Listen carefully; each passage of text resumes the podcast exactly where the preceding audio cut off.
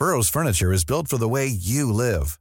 From ensuring easy assembly and disassembly to honoring highly requested new colors for their award-winning seating, they always have their customers in mind. Their modular seating is made out of durable materials to last and grow with you. And with Burrow, you always get fast, free shipping. Get up to 60% off during Burrow's Memorial Day sale at burrow.com slash ACAST. That's burrow.com slash ACAST. burrow.com slash ACAST. Vladimir Poutine cherche à humilier l'ONU. Ce sont les mots de Volodymyr Zelensky. Ce jeudi, la capitale ukrainienne a de nouveau été la cible de bombardements des frappes russes en pleine visite du secrétaire général des Nations Unies, Antonio Guterres. Joe Biden veut débloquer 33 milliards de dollars pour aider l'Ukraine à se défendre. Les deux tiers de cette somme seront dédiés à l'aide militaire. Le président américain estime que les menaces de Vladimir Poutine d'un recours à l'arme nucléaire illustrent le sentiment de désespoir de la Russie. Le point à Washington avec notre correspondante. Le gouvernement Castex prolongé, il n'y aura pas de remaniement avant au moins une semaine. L'entourage d'Emmanuel Macron évoque désormais une cérémonie d'investiture le 8 mai, marquant ainsi le début du second quinquennat. Et puis, à l'approche des législatives, la gauche à la recherche d'un accord. Les négociations entre le Parti communiste, les écologistes et la France insoumise piétinent. Les divergences entre Jean-Luc Mélenchon et le Parti socialiste restent importantes. On en parle dans cette édition.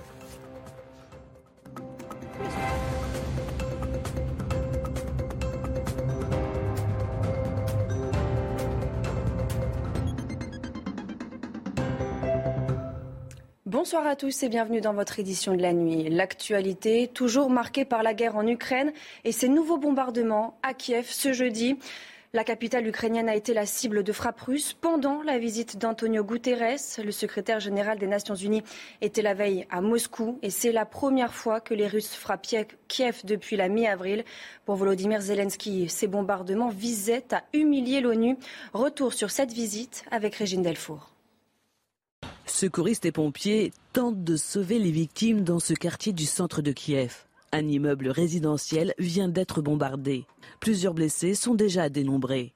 C'est pendant la conférence de presse conjointe d'Antonio Guterres et de Volodymyr Zelensky que la ville est ciblée par plusieurs frappes russes. Une attaque condamnée par le président ukrainien.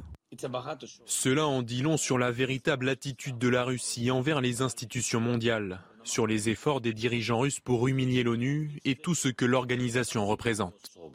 Plus tôt dans la journée, le secrétaire général de l'ONU se rend à Borodyanka. Il veut constater par lui-même les exactions commises par les Russes. Quand j'ai vu ces bâtiments détruits, j'ai imaginé ma famille dans l'une de ces maisons. La guerre est une absurdité au XXIe siècle.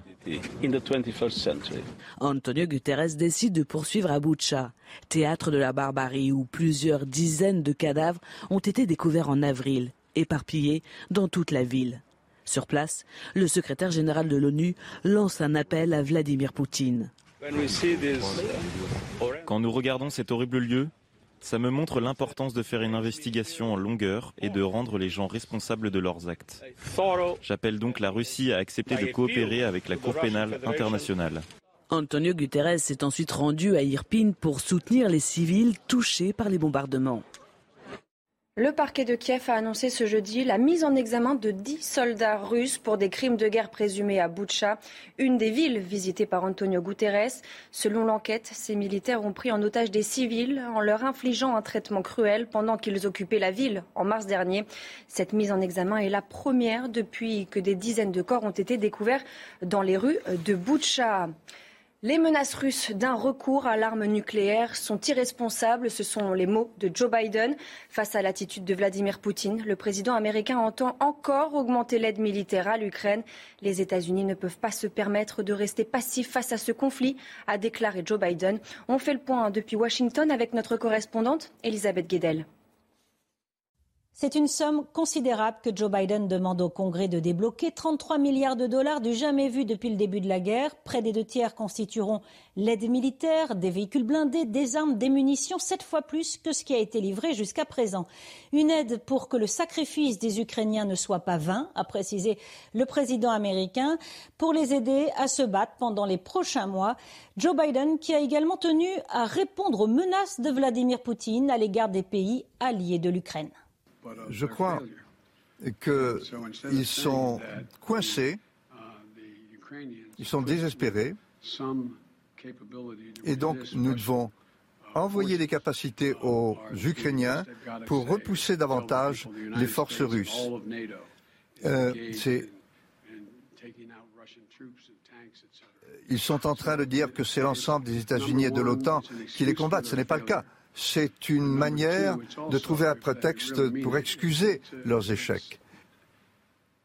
Je crois qu'on ne, peut, pas se permettre de brandir à n'importe quel moment la menace d'armes nucléaires. Ce n'est pas responsable. Menacé de recourir à l'arme nucléaire, c'est le signe du désespoir de la Russie, estime encore Joe Biden, qui a promis de renforcer les mesures punitives contre les oligarques, hein, les proches de Vladimir Poutine, qui chercheraient à contourner les sanctions.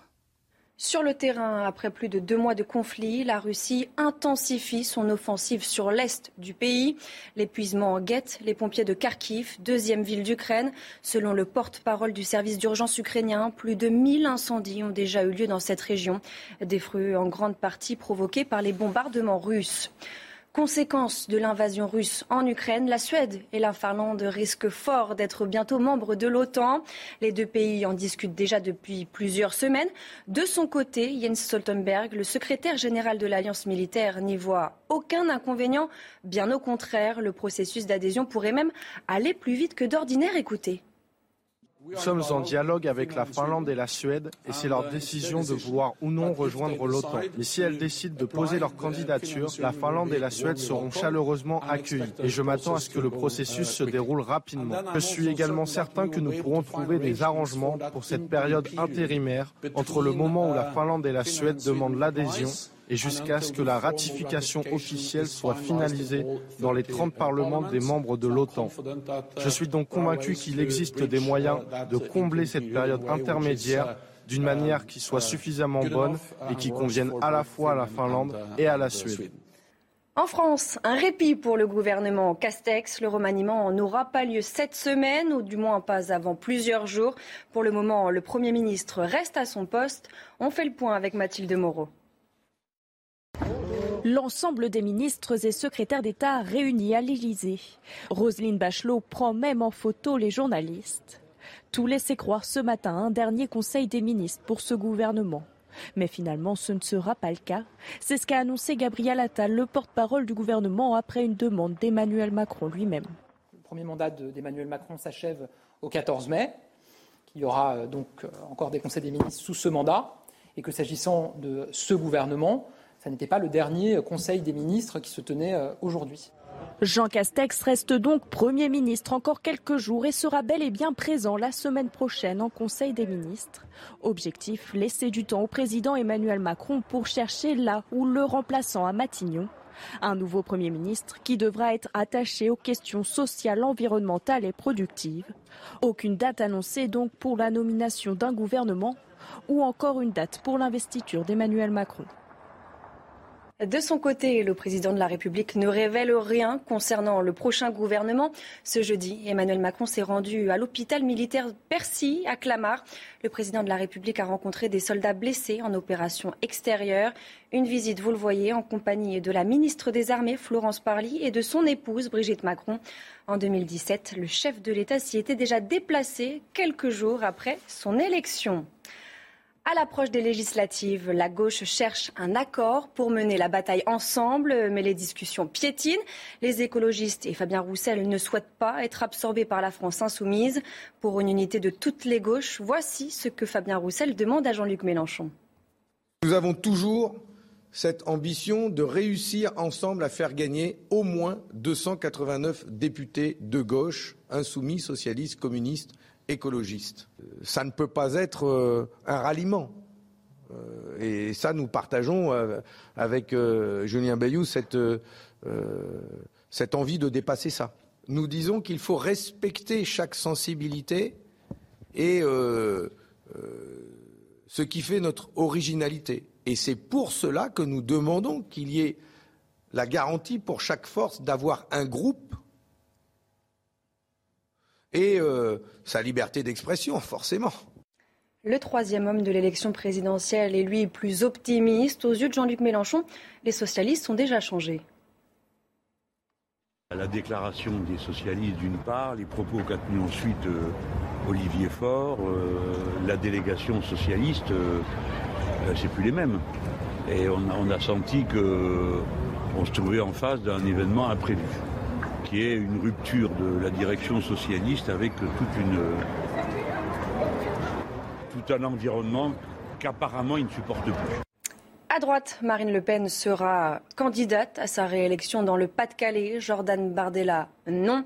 Le président par intérim du Rassemblement national l'a annoncé en conférence de presse à Fréjus. Pour les législatives, il n'y aura aucun rapprochement avec le parti d'Éric Zemmour. Gauthier Lebré et Sacha Robin étaient sur place pour CNews.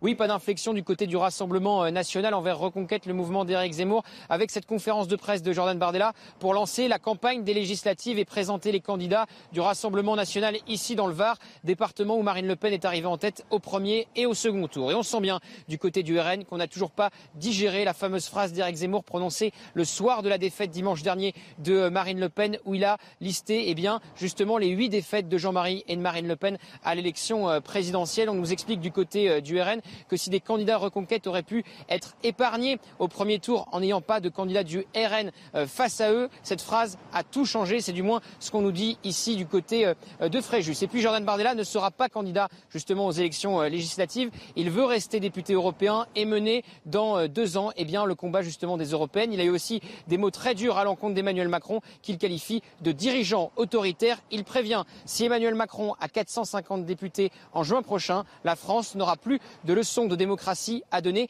à qui que ce soit. Israël se fige deux minutes en mémoire des 6 millions de victimes assassinées par les nazis durant la Seconde Guerre mondiale. Une cérémonie s'est tenue au mémorial de la Shoah à Jérusalem, cérémonie marquée par les témoignages de survivants de l'Holocauste. Le président israélien Isaac Herzog et le Premier ministre Naftali Bennett étaient présents. En Chine, la métropole de Canton annule des centaines de vols après la découverte d'un cas de Covid. Les autorités ont lancé ce jeudi le dépistage d'environ 6 millions d'habitants. La Chine affronte actuellement sa pire flambée épidémique du jamais vu depuis le début de la pandémie. Et puis jusqu'à 50 degrés attendus en Inde et au Pakistan depuis mardi. Les deux pays sont soumis à une canicule extrême qui inquiète les autorités. La raison, la formation d'un dôme de chaleur. Au total, 10% de la population mondiale sera concernée par des températures supérieures à 38 degrés jusqu'à dimanche prochain. Après la mise en examen du policier qui a tué deux personnes sur le pont Neuf à Paris, les syndicats de police appellent à manifester lundi prochain. Ils dénoncent une décision inadmissible. On fait le point avec Jules Boiteau. La colère et l'incompréhension depuis que son collègue officier de police a été mis en examen pour homicide volontaire. On ne comprend pas cette qualification. C'est qu'aujourd'hui, elle va un petit peu jeter l'opprobre sur ce, sur ce collègue-là alors que, encore une fois, il a, juste fait, il a juste fait son travail, il a sauvé sa vie et celle de ses collègues. Les policiers estiment que le gardien de la paix a fait un usage légitime de son arme, dans une situation d'absolue nécessité et de manière proportionnée. Le soir des faits, alors que les gardiens de la paix tentent de contrôler une voiture garée à contresens près du pont Neuf, le véhicule fonce sur l'un des fonctionnaires. En réponse, un policier tire à plusieurs reprises. Sa collègue brigadier chef est accroché au véhicule qui est en train de redémarrer. Donc il n'a pas d'autre choix que de euh, faire usage de son arme. Il a une fraction de seconde pour pouvoir, euh, décider euh, ce qu'il va faire. Grièvement blessé, le conducteur ainsi que son passager décèdent. Le gardien de la paix est lui en état de choc. On le met en examen aujourd'hui pour meurtre. Il va devoir avoir besoin d'un vrai suivi psychologique, ce garçon-là, pour pouvoir faire face à tout ça. Le policier de 24 ans a été placé sous contrôle judiciaire avec interdiction de port d'armes et d'exercer en contact avec le public. C'est une première depuis 10 ans. Le chômage passe sous la barre des 3 millions. Le nombre de demandeurs d'emploi inscrits en catégorie A sans activité a diminué de 5% au premier trimestre. Sur un an, la baisse est même de 15,7%, soit 600 000 chômeurs en moins. Le chômage qui diminue et pourtant cela n'impacte pas le secteur de l'hôtellerie et de la restauration qui font face à une pénurie de main-d'œuvre. En région Provence-Alpes-Côte d'Azur, plusieurs milliers de postes sont à pourvoir. À l'approche de la saison estivale, c'est l'inquiétude. Reportage à Marseille de Stéphanie Rouquier. À deux pas du vieux port, Hichem Cheimi prend le service pour la toute première fois dans les cuisines de cette brasserie marseillaise. Aujourd'hui, on a le moule marinière, euh, on a cannelloni. Le patron de l'établissement cherchait à recruter un cuisinier depuis décembre dernier. Il manque de la main-d'œuvre euh, partout. Il y a eu tout d'abord le confinement. Le fait de se retrouver en chômage partiel ont fait que la totalité du salaire n'était pas prise en compte. Et donc il y avait des besoins pour assumer le quotidien qui ont fait qu'on a beaucoup de nos, euh, de nos salariés qui sont partis vers d'autres branches, vers d'autres métiers. À quelques mètres de là, ce restaurateur a besoin, lui, de 5 salariés supplémentaires pour fonctionner à plein régime. Manque à gagner d'office. On va réadapter les services. Si vraiment il y a des moments où des soirs où on ne passe pas, eh ben, on réduira la capacité de, de l'établissement. Face à cette pénurie de main-d'œuvre, de nombreux restaurateurs s'imposent une baisse d'activité au moment même où les premiers versements du remboursement du prêt garanti par l'État débutent. C'est un phénomène de plus en plus courant en France. Le vol de bois dans les forêts, c'est le cas à Gros-Rouvre, dans les Yvelines. Des, chênes centenaires en pleine santé ont été abattus. Un exploitant forestier est suspecté de les avoir détruits pour les revendre. Regardez ce reportage, il est signé Régine Delfour et Florian Paume. Des écorces détruites, des arbres coupés en deux, des souches de chênes éparpillées. Ce bois dans les Yvelines à Gros-Rouvre est totalement saccagé. En décembre dernier, un exploitant forestier est suspecté d'abattre volontairement des chênes centenaires en pleine santé dans le but de les vendre en Chine. Un riverain intrigué par le bruit donne l'alerte. C'est la manière dont les gens travaillaient avec ces grosses machines et ces arbres qui tombaient les uns après les autres en cassant les, ce qui était autour qui m'a semblé bizarre. Le maire signe un arrêté interruptif des travaux. Mais le mal est fait, les habitants de la commune sont catastrophés de la peine. J'ai eu vraiment de la peine parce que je ne m'attendais pas à voir un tel spectacle aussi horrible. On avait la chance d'avoir euh, des, des, chaînes plus que centenaires. Là, c'est quand même euh, un trésor. Et voilà, parti le trésor. Des associations environnementales ont porté plainte contre X. Problème, la propriétaire sous tutelle n'a pas saisi la justice. Débouté, l'un des plaignants ne mâche pas ses mots. Il vaut mieux être mafieux à voler du bois que de vendre de la drogue. Sur un plan pénal, on prend moins de risques. Ces vols sont de plus en plus fréquents en France, notamment en raison de l'augmentation du prix du bois. Et on termine avec euh, ces images. Regardez, vous vous souvenez peut-être de ces cosmonautes russes arrivés dans la Station spatiale internationale le 18 mars dernier en combinaison aux couleurs de l'Ukraine. Eh bien, ce jeudi, Oleg Artemiev et Denis Matveev ont effectué leur première sortie dans l'espace. Ensemble, ils ont travaillé sur le bras robotique européen du module Noka, principal laboratoire du segment orbital russe. Et c'est la fin de cette édition. Tout de suite, le JT Sport. Et on ouvre ce journal des sports avec les regrets de Marseille. Le club phocéen se déplaçait sur la pelouse du Feyenoord Rotterdam pour la demi-finale allée de la Ligue Conférence. Début de match cauchemardesque pour l'OM. Les Hollandais inscrivent le premier but grâce à Dessers.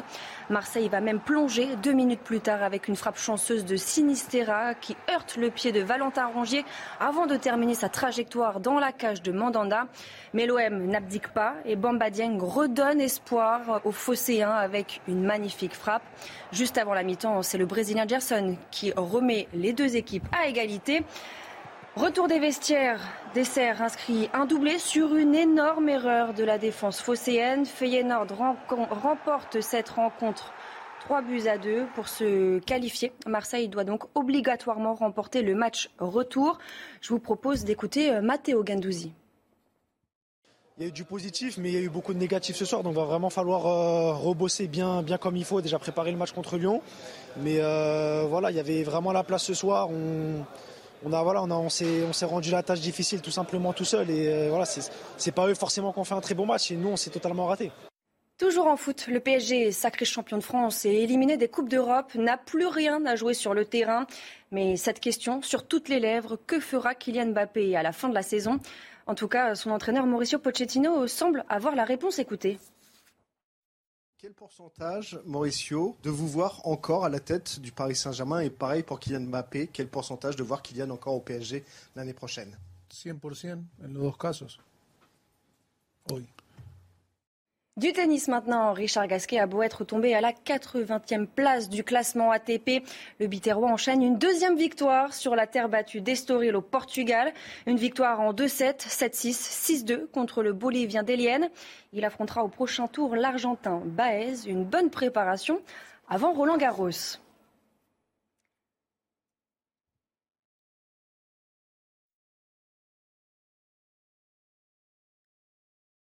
Et on termine ce journal avec euh, de la MotoGP. Tout juste vainqueur du Grand Prix du Portugal, Fabio Quartararo arrive en Espagne confiant. Le champion du monde en titre veut enchaîner après sa première victoire de la saison. Écoutez. J'arrive avec une bonne mentalité. Je sais sur ce circuit que je peux me battre pour quelque chose de, très très bon comme un Portimao. Donc euh, on sait qu'on peut aller très vite ici. On sait qu'on fait partie des, des favoris, mais va falloir y aller et va falloir donner son maximum pour, euh, pour faire une très belle course, mais je, je me sens très très bien. Le gouvernement Castex prolongé. Il n'y aura pas de remaniement avant au moins une semaine. L'entourage d'Emmanuel Macron évoque désormais une cérémonie d'investiture le 8 mai, marquant ainsi le début du second quinquennat. Restez bien avec nous. On y revient dans quelques instants sur CNews. Retrouvez tous nos programmes et plus sur cnews.fr. This Mother's Day, treat mom to healthy, glowing skin with Osea's limited edition skincare sets. Osea has been making clean, seaweed infused products for nearly 30 years. Their advanced eye care duo brightens and firms skin around your eyes, while the Golden Glow Body Trio nourishes and smooths skin all over. Go to OSEAMalibu.com and use code MOM for 10% off your first order site wide.